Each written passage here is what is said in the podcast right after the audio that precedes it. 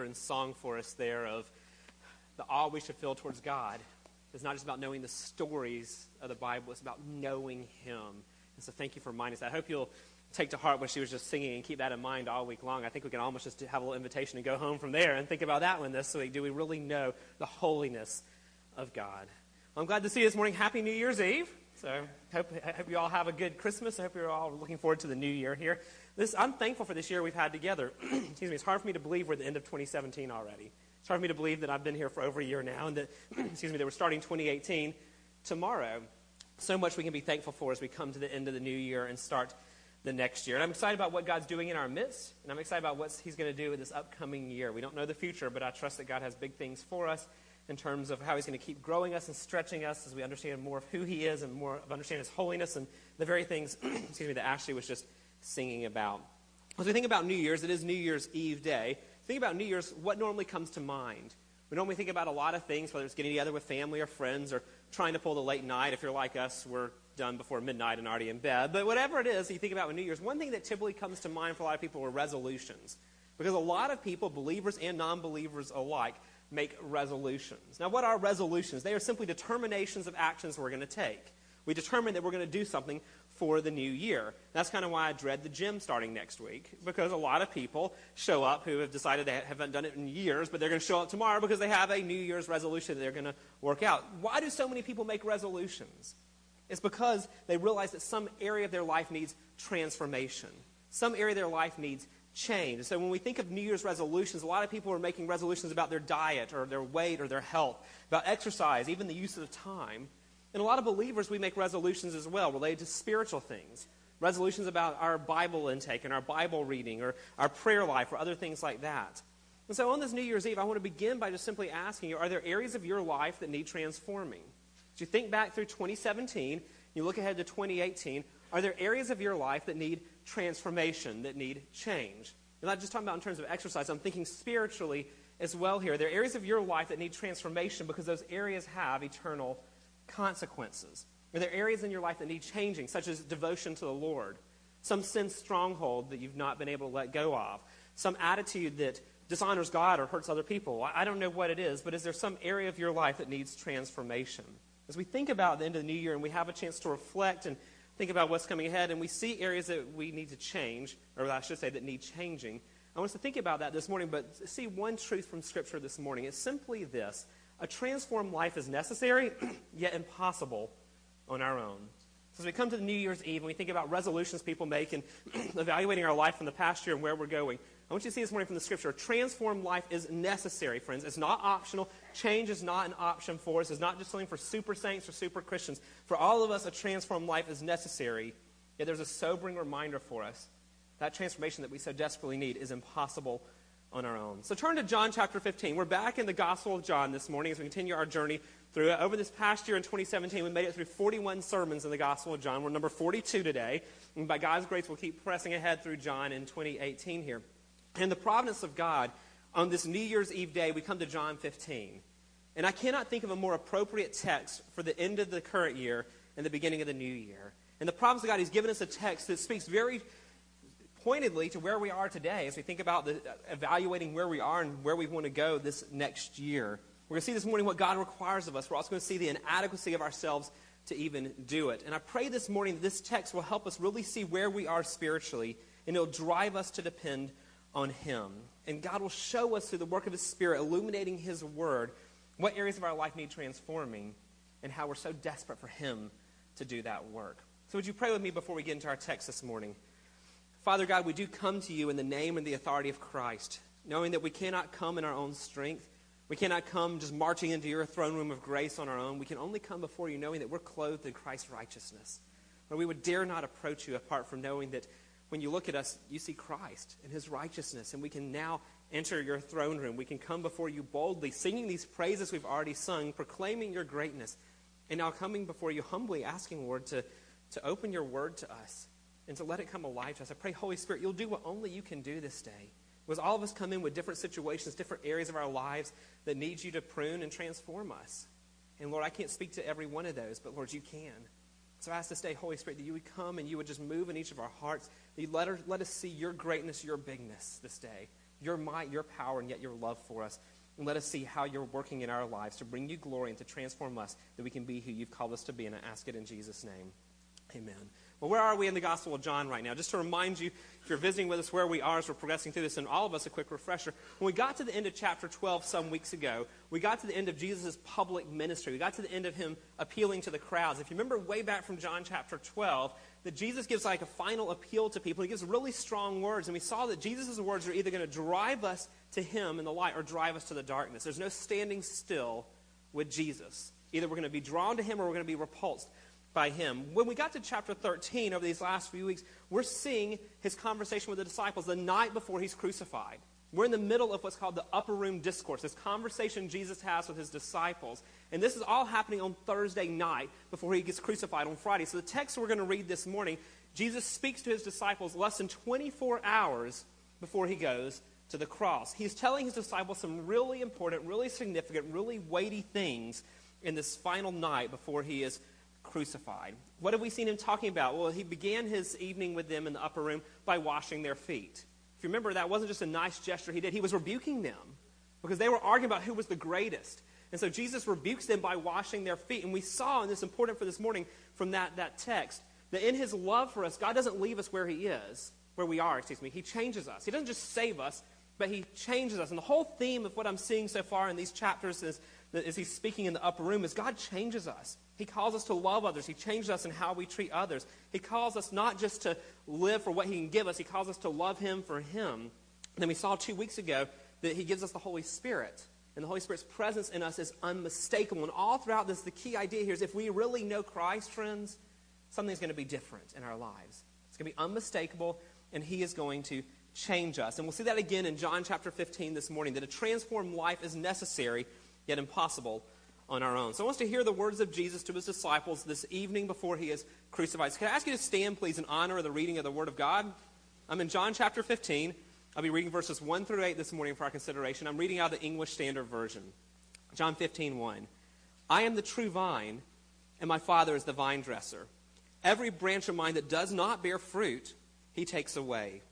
And every branch that does bear fruit, he prunes, that it may bear more fruit. Already you are clean because of the word I have spoken to you. Abide in me, and I in you. As the branch cannot bear fruit by itself unless it abides in the vine, neither can you unless you abide in me. I am the vine, you are the branches. Whoever abides in me and I in him, he it is that bears much fruit. For apart from me, you can do nothing. If anyone does not abide in me, he is thrown away like a branch and withers. And the branches are gathered, thrown into the fire, and burned.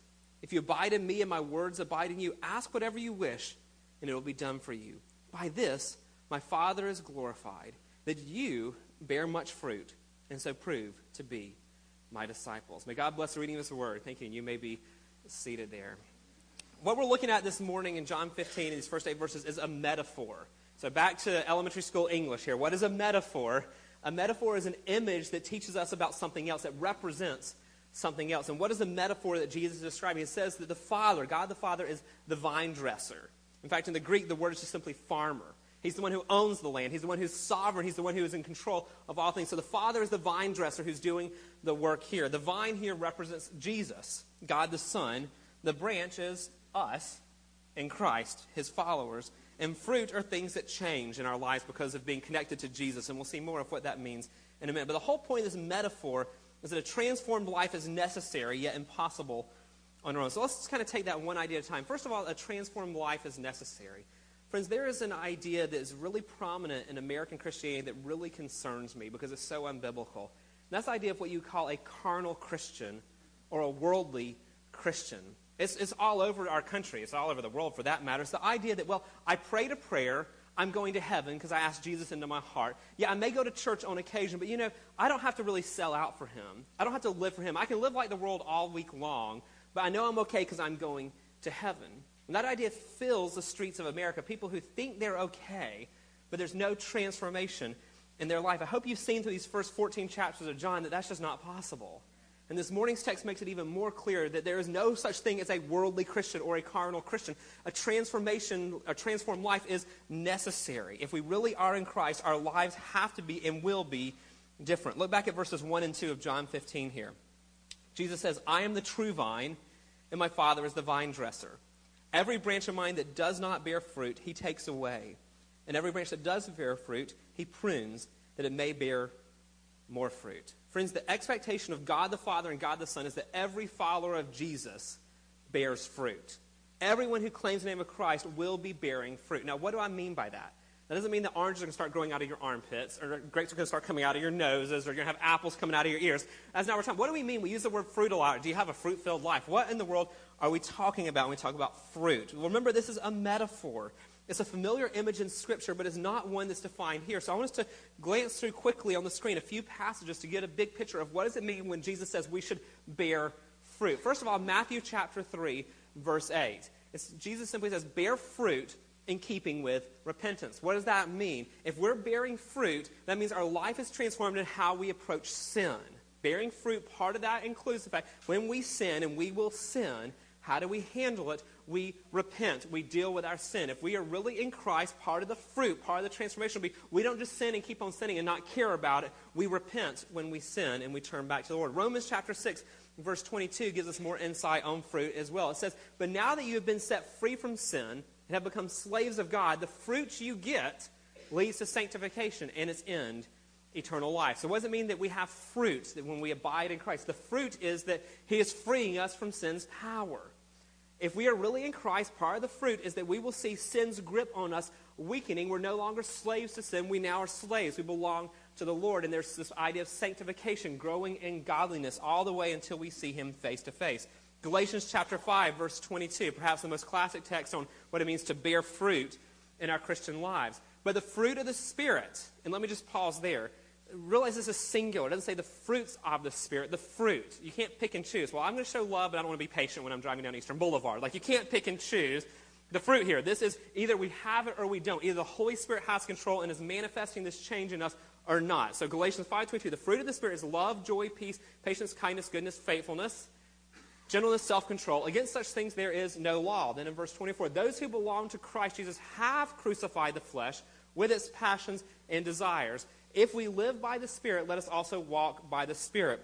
What does it mean that we bear fruit? Again, not that we grow oranges, but as the Holy Spirit controls us, what starts to be manifest in our life are things like love, joy, peace, patience, kindness, goodness, faithfulness, gentleness, self control. We see these things being manifest, transformation happening in our life if we are in Christ. But that's not the only evidence of fruit in our life. Ephesians chapter 5, verse 6 through 10 gives us some insight as well. It says, Let no one deceive you with empty words. For because of these things, the wrath of God comes upon the sons of disobedience. Now, verse 7 Therefore, do not become partners with them, with the sons of disobedience. Verse 8 For at one time you were darkness, but now you are light in the world. Walk as children of light. For the fruit of light is found in all that is good and right and true and try to discern what is pleasing to the Lord. What does it mean that we bear fruit? It means that we are living in the light. Our lives are reflecting the light of Christ, and good works are coming. Things are happening because of who we are in Christ. We are not like the world, the sons of disobedience. We are different because of Jesus. Holiness is happening in our life. And the last one, Colossians chapter 1, verse 10. Walk in a manner worthy of the Lord, fully pleasing to Him, bearing fruit in every good work, and increasing in the knowledge of God. Part of the fruit is we're knowing more of who God is, we're increasing his knowledge, and we're bearing fruit. Our lives are being changed because of what he has done in this. We could go on and on. There's a lot more text in Scripture, but that's just five to get us the big picture. Fruit is a changed life. Fruit is receiving. If you think back to early in John, we said true belief is receiving a radical transformation from above. That's what it is. If we believe, we will bear fruit. And that fruit is we are radically transformed. We repent of our sins when we fall. We grow in godliness. We have freedom from sin's power in our life. We make a difference for the Lord. We are different, and there's attitudes of Christ are obvious in our life. Friends, that type of transformation is necessary. It's not an option. It's not just for the pastors, elders, and deacons. It's not just for missionaries. It's for every Christian. What I just read is to be for all of us the normal, everyday Christian life. What I just read is not like some higher level Christianity that the super Christians get to. What I just read is to be normal in your life and my life every moment of every day. The question is is that normal for us? There's serious consequences if it's not, and that's where we need to go back to the text here and see. Look back in John 15, verse 2. This is why it's such a serious matter for us. Look in verse 2. Jesus says, Every branch of mine that does not bear fruit, he takes away. Now let's just pause there. Every branch that doesn't bear fruit, that doesn't have what I just described, what does he do with it? Say it with me. What does, he do? what does it say in verse 2 he does if, the, if branches lack these, uh, what we were just describing? He does what to it? He takes it away. What in the world does that mean? That means being removed from fellowship with God, being removed from relationship with the Lord. This image is stressed for us here in verse 5. I am the vine, you are the branches. Whoever abides in me and I in him, he it is that bears much fruit. For apart from me, you can do nothing. So, connect the imagery here. If you abide, there's fruit, there's transformation. If you do not abide, there's no fruit. For those who do not abide, where there's no fruit, there's no transformation. Verse 6 explains the consequences. If anyone does not abide in me, he is thrown away, there it is again, he's thrown away like a branch and withers, and the branches are gathered, thrown into the fire, and burned. Friends, fire in the Bible is always an image for judgment. It's not a happy thought. I think of Christmas time, I think of our Christmas tree by the fireplace and sitting on the sofa, looking at this nice, happy fireplace, and it brings warm thoughts to us. When you hear the word fire in the Bible, you don't think warm, happy thoughts like our fireplace at Christmas.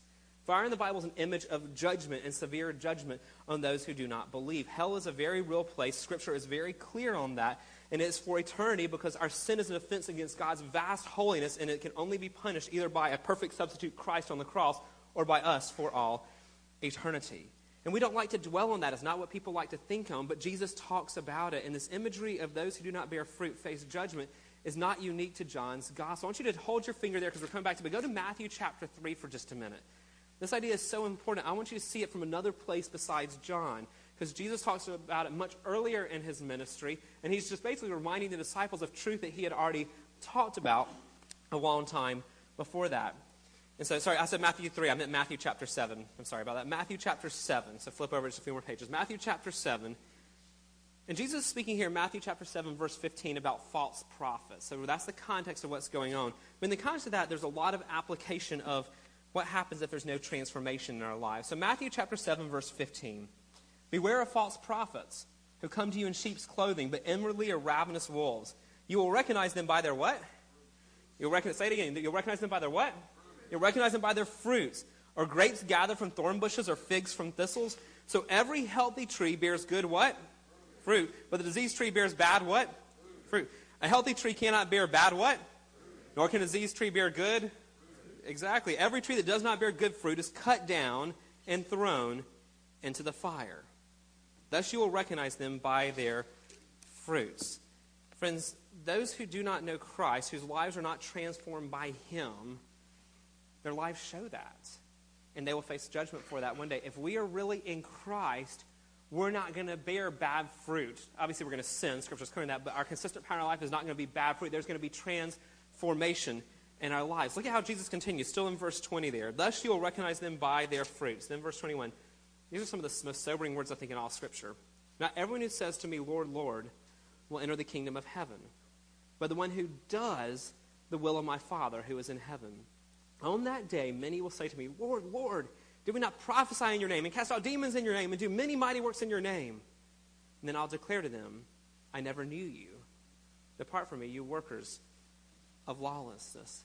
Friends, let's connect that as you turn back to John 15 to what I think this means for today for us. There's going to be many people who stand before the Lord at judgment, and God's going to say to you, I never knew you. Look at your life. There's no, there's no change. There's no evidence ever changed you. And they're going to say, But Lord, didn't I pray the sinner's prayer at youth camp? Didn't I go to church? I know, I know I didn't care about you the rest of the week, but didn't I do these things? And he's going to say, Depart from me. I never knew you. Friends, for those who really believe, who have Christ in them, there will be transformation in our life. Look back at John 15, verse 8. He says, By this my Father is glorified, that you bear much fruit and so prove to be my disciples. Friends, let's be clear here. The fruit does not save us. The change that we're doing does not save us. It is the outworking evidence of what He's already done in our heart. If God the Father saves us, if Christ has redeemed us through the cross, if the Holy Spirit has filled us, what we saw two weeks ago in John 14, it'll be unmistakable. If we know God, it will lead to change in our life. There's no way to have the presence of the Almighty, the great I am who we were just singing about, to have His presence very much in our lives and go on just living like the world and no change. That's impossible. If we know Christ and He is in us, our lives will be different. It, it proves to us, it proves to others that we are His disciples. Not that those works save us, they're the outworking evidence that He really has changed us on the inside here. But don't miss, there's something else amazing in verse 8 here on this. When our lives are transformed because of our belief in Him, when we've received that radical transformation from above, look at what it says in verse 8 By this my Father is glorified, that you bear much fruit. Friends, when our lives are transformed, God gets the glory for it, not us on this. All throughout John, it talks about Jesus glorifying the Father. And friends, when we live like Jesus is our Lord, this is, this is amazing. We glorify the Father as well. Our transformed life brings God glory when we're submitting to Christ as our Lord. It's what we're made to do. To do. In Isaiah 43, God says, These are people whom I created for my glory. So, friends, a transformed life is necessary. It's not an option for us because it glorifies God. It enables us to be who we've made to be. It's a mark of true belief. And so, friends, if there's no transformation in our hearts, if there is no change in our lives, if there's no fruit, that's a pretty good sign we're probably not in Christ. And so, if that's you, I, my plea to you is not to make New Year's resolutions, but to take an honest look at your heart and soul, examine yourself, and look into your heart.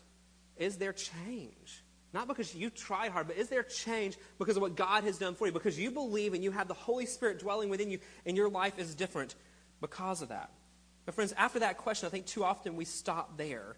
And if we stop there with, I need a transformed life, we end up in a dangerous world of moralism.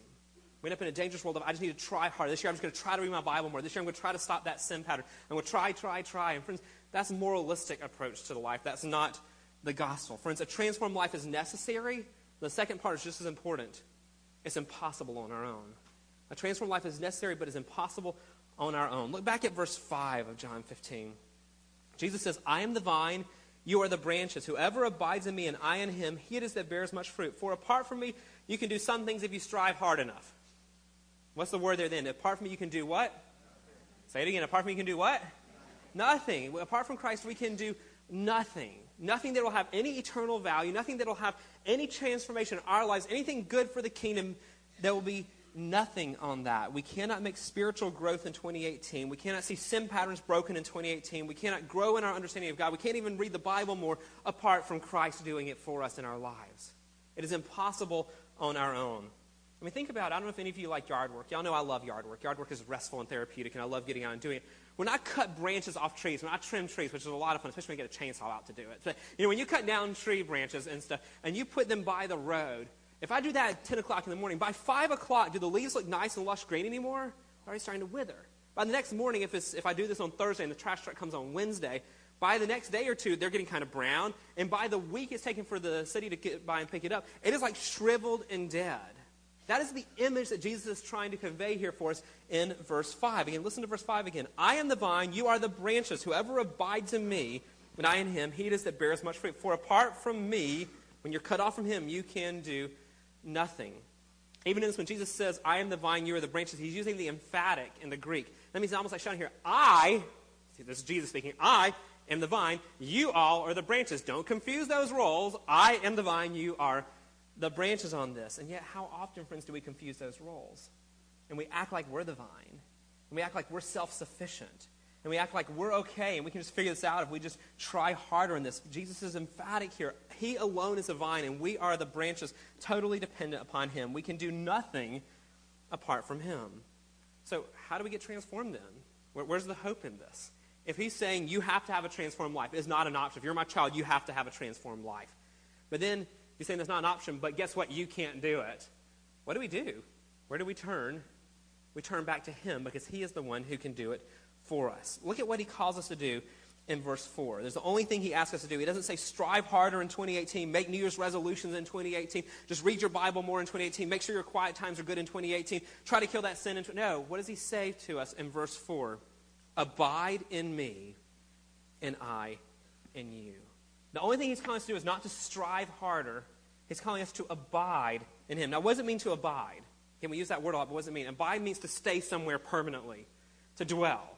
A lot of you traveled on vacation over Christmas. That you weren't abiding there. You went for a day or two and then you came home, or you went for a week or two and you came home. Abiding is where you live, where you reside, where you dwell. To abide in Christ means you remain in Christ. In other words, you are continually in fellowship with Him. Abiding is just a word that describes that we are continuously in fellowship, talking with and experiencing the Lord. So, how do you abide? What does that look like? I think it's, we overcomplicate it sometimes. Abiding is really the moment by moment decision to be in contact with the Lord, a moment by moment decision to experience the Lord. We abide in our daily choices. It's not some big resolution I make for the year, but I abide when I'm driving down the road and I choose to think about the beauty of the day and the surroundings and talk to the Lord. You abide when you're sitting in your classroom at school and instead of just letting your mind wander aimlessly, you start th- thinking about the goodness of God. Or you start praying for your friend in the seat next to you. You abide when you're at work and you're talking to a coworker you're having difficulties with, and you choose to pray for that coworker or to speak truth to them or encourage them in Jesus' name. You abide when you love your wife as Christ loved the church, when you choose to obey and all these things. Abiding is simply just the moment by moment choices all throughout the day of focusing on the Lord. And so abiding doesn't require you to get alone and into your prayer closet or get into the sanctuary here. Abiding is something that you can do when you're at school, at work, in the gym, at the ball field, when you're driving down the road, when you're with friends. Abiding is simply choosing to focus on God, praying, thinking about Him, and just living as He's called us to live. And friends, that's what He calls us to do. He calls us just to abide. But look at what He does when we abide. Verse 2 Every branch of mine that does not bear fruit, He takes away. And every branch that does bear fruit, again, believers, He prunes that it may bear more fruit. Now, who does the work here? God does. I mean, again, when I go outside to do yard work, do I take my clippers and put them on my tree and say, cut yourself now and get yourself shaped up right? No, I don't hand my tree the, the cutters and tell it to trim itself. I, the owner of the property, cut my own bushes. God, the sovereign over all, over us, his children, is the one who does the work. We don't, we don't prune ourselves, he prunes us. And the work he does is pruning. And if you do, if you do landscaping stuff, what is pruning? I should let Steve come describe pruning to us more than I can try to describe but He's our landscaping expert here. But pruning, you do two things. You cut away any of the dead wood around the plant. Anything that's dying and not there, you go ahead and cut it out so it doesn't spread decay. But in pruning, you also cut live tissue. You cut, you cut healthy living parts of that tree or bush to direct it in the right way. Think about it. My bushes, my trees, even stuff around the property here, if we never pruned it, it would be like lopsided trees would be going all sorts of ways, and it would be totally unfocused. But when you cut both the dead and the live, you start to shape it so it becomes what it's supposed to look like here. And that's what God does with us as his children. He prunes us. He cuts away the, the dead, the sin, but he also cuts away some of the living stuff as well to focus us on what we need to be and what we need to do. But it's interesting here because in verse 2, Jesus does a little word play here that we miss in the English here. Because the word prune here in verse 2 is actually a word in the Greek that means to clean. It literally means to clean. The best translation we have is to clean, but it, it, literally you could read it as he cuts away by cleaning. So let me read it to you a different way. Verse 2 Every branch of mine that does not bear fruit, he takes away. And every branch that does bear fruit, he cleans by trimming so that it bears more fruit. Then you go to verse 3. Already you are clean because of the word I've spoken to you. What is God doing in our lives? He's the one cleansing us. He's cleansing us from sin's strongholds. He's cleansing us from our selfish patterns. He's the one who's cleansing us, pruning us, changing us, transforming us to be who we are supposed to be. And what a beautiful picture here in verse 2 and 3 of what he does for us. Again, listen again. Into verse 2. Every branch that does bear fruit, he prunes, he cleanses, so that it may bear more fruit. In verse 3, already you are clean because of the word that I have spoken to you. You see what Jesus does? He says, You're already clean. I've already forgiven you because of what I've done, not because of what you've done. I have forgiven you. In my eyes, you are already clean. I've justified you. I've forgiven you of all your sin. But he's not going to leave us there. Like we've seen throughout John 14 and 15, he loves us too much to leave us where we are. He says, Yes, I've spoken my word over you. I've forgiven you. I've drawn you to myself. You are now clean, but I'm not going to leave you there. I'm now going to transform you. And friends, that's a process of our whole life. Our forgiveness of sins, when He cleanses us initially, is justification, the moment that He proclaims that we are, we are forgiven because of what Christ has done. But He doesn't leave us there. He sanctifies us. Sanctification is an ongoing process that will not be done until we see Jesus face to face. And He gradually sanctifies us. Our whole life as He prunes away sin in our life, as He, he shapes us and molds us into who He has called us to be. And friends, it is all His work. We can't do it, only He can. And don't miss the parallel here. In salvation, salvation is all of Him. He has to do it. We can't save ourselves. He has to save us. But what does He call us to do? He calls us to believe. Sanctification is very similar. It's all His work. He calls us to abide. And don't miss that parallel. This is all of his work. Our, sanctific- our, our justification is his work, and our sanctification is his work. Our forgiveness is his work. Our growth is his work. But just we have to believe to follow him, we have to abide to experience that sanctification. And both require his grace in our lives so that we may believe and so that we may abide. And so, friends, on this New Year's Eve day, we think about the end of 2017 and the beginning of 2018, my challenge to you is not to make New Year's resolutions. My challenge to you is to take a heartfelt look at your soul, asking the Spirit of God to search the depths of your heart and your soul, and ask Him to show you where you really are with Him. I want to give you three questions to think about as you end 2017 and go into 2018. Number one, can we say with certainty that we really are in the vine, that we really are connected with Christ? Because, friends, it has to start there. Can you say with emphatic certainty that you know you know Jesus in a very real, very personal way? Not head knowledge about him, but what we've seen all throughout these 42 weeks in John that you believe in him, you know him, you can experience him, and so you know him. What verse 8 had talked about, that you're so proving to be his disciple, not because you're striving, but because he's changing you. Can you say emphatically, Yes, I am in the vine. I am connected to Christ. He has justified me. He has forgiven me. He has pronounced me clean because of His word over me. Friends, if you cannot say that, that's where you've got to start. Everything else will just be moralism if you don't start there. So, my plea to you is if you cannot say with 100% certainty, I am in Christ, I am forgiven, I know God in a personal way, as you come to the end of 2017, why linger? Why wait? Start the new year crying out to the Lord, like, God, I need you. Would you forgive me? Would you change me? Would you give me true belief? Not just the motions I've been going through of church stuff, but I really want to believe and know you. But, friends, if you are connected to the vine, you do know Christ. My second question for you is not one of what you're doing, but it's a question of desire. Do you desire to abide in Christ? Do you desire to abide in Christ? If you look over 2017 in this past year, is there evidence that you wanted to know Christ more? Did you want to be in his presence? Did you want to abide with him? I'm not asking what you did, but is there even a desire in your heart for that? A longing to know the one who created you, the one who spoke the universe into being, the one who has redeemed you? Is there a desire in your heart for that, or is that grown cold and grown faint as well? And if it has, perhaps your prayer as you end 2017 needs to be, Lord, my heart is not, is not warm towards you. I really am not wanting to abide. Be honest with God. That's why I love the book of Psalms. You get honest with God, and it's okay. God already knows what you're thinking and feeling. You don't have to pretend with Him. But get honest with God and tell the Lord, like, Lord, I really don't even desire to abide in you. My life shows I don't have much evidence of that. But God, I don't even know how to ask for it. Would you put the desire in my heart? Would you just end this year, start the new year, asking God that He might plant the desire to abide in your heart, that He would, in His grace, stir your heart towards Him because you know you haven't done that and you can't manufacture that. Again, we can't, we can't resolve to know God more. We ask Him to do the work for us. And then, number three is do I see evidence of God transforming me? If you're in Christ, you're connected to Him, and there is in your heart a desire to abide with Him and to know Him and to experience Him, not just to go through the motion, but to really know Him, are you seeing the fruit of that in your life?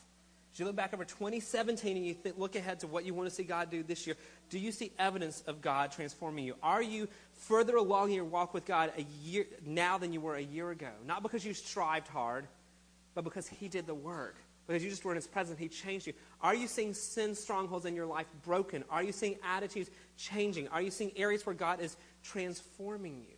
And friends, if you still have the same sin stronghold you had a year ago, I'd encourage you in this year to cry out to the Lord, like, Lord, I need you. I want to abide in you. I need you to do some pruning here. Friends, if you still in your life have anger issues, have addictions to pornography, still struggle with a lying tongue, still struggle with pride, know you're not loving your spouse the way Christ loved the church, children, if you're not obeying your parents, whatever it may be, I don't know what it is in your life that may be the, that weak point, weak point where the enemy keeps, keeps tempting you keep following. My plea to you is in 2017 is to realize God doesn't want to leave you there. God didn't save you. He didn't rescue you to leave you bound to your sin strongholds. He saved you to change you so that you might glorify Him and find joy in knowing Him. And so as we begin 2018, the third question what you ask is, is God transforming me? And is there some area of your life where you're not seeing transformation? You need to cry out to the Lord and say, Lord, I need you to convict me afresh of this sin. I need you to change me. Would you stir my heart to hate my sin and to look to you? And would you cry out to the Lord and ask Him to start pruning?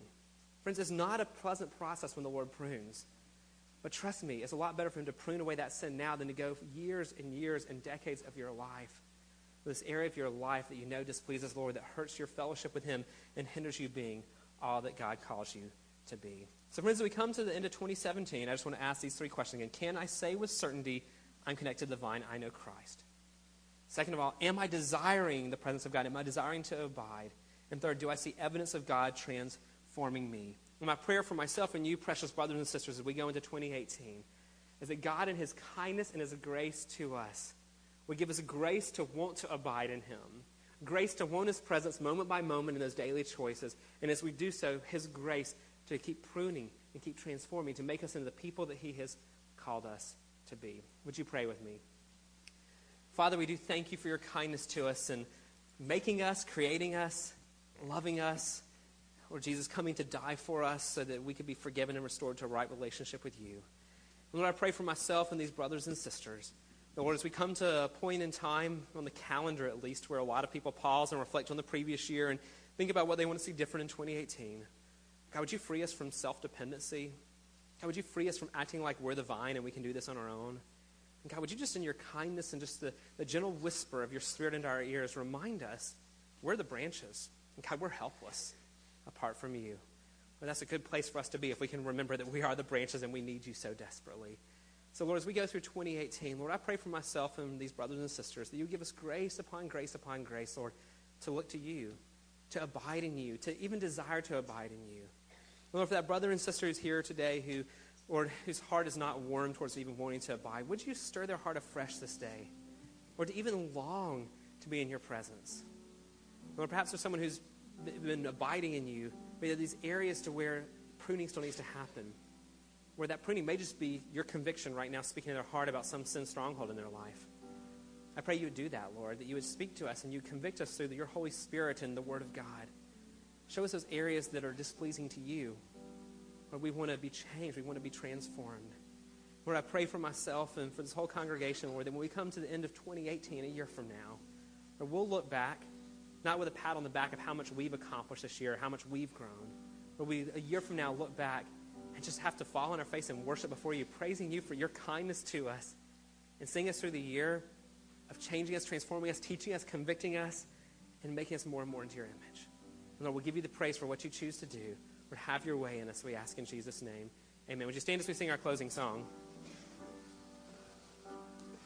Lord, I come and I confess, bowing here, I find my rest.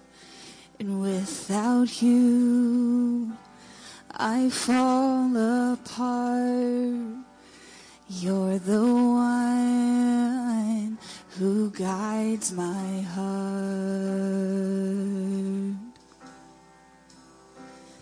And Lord, I need you.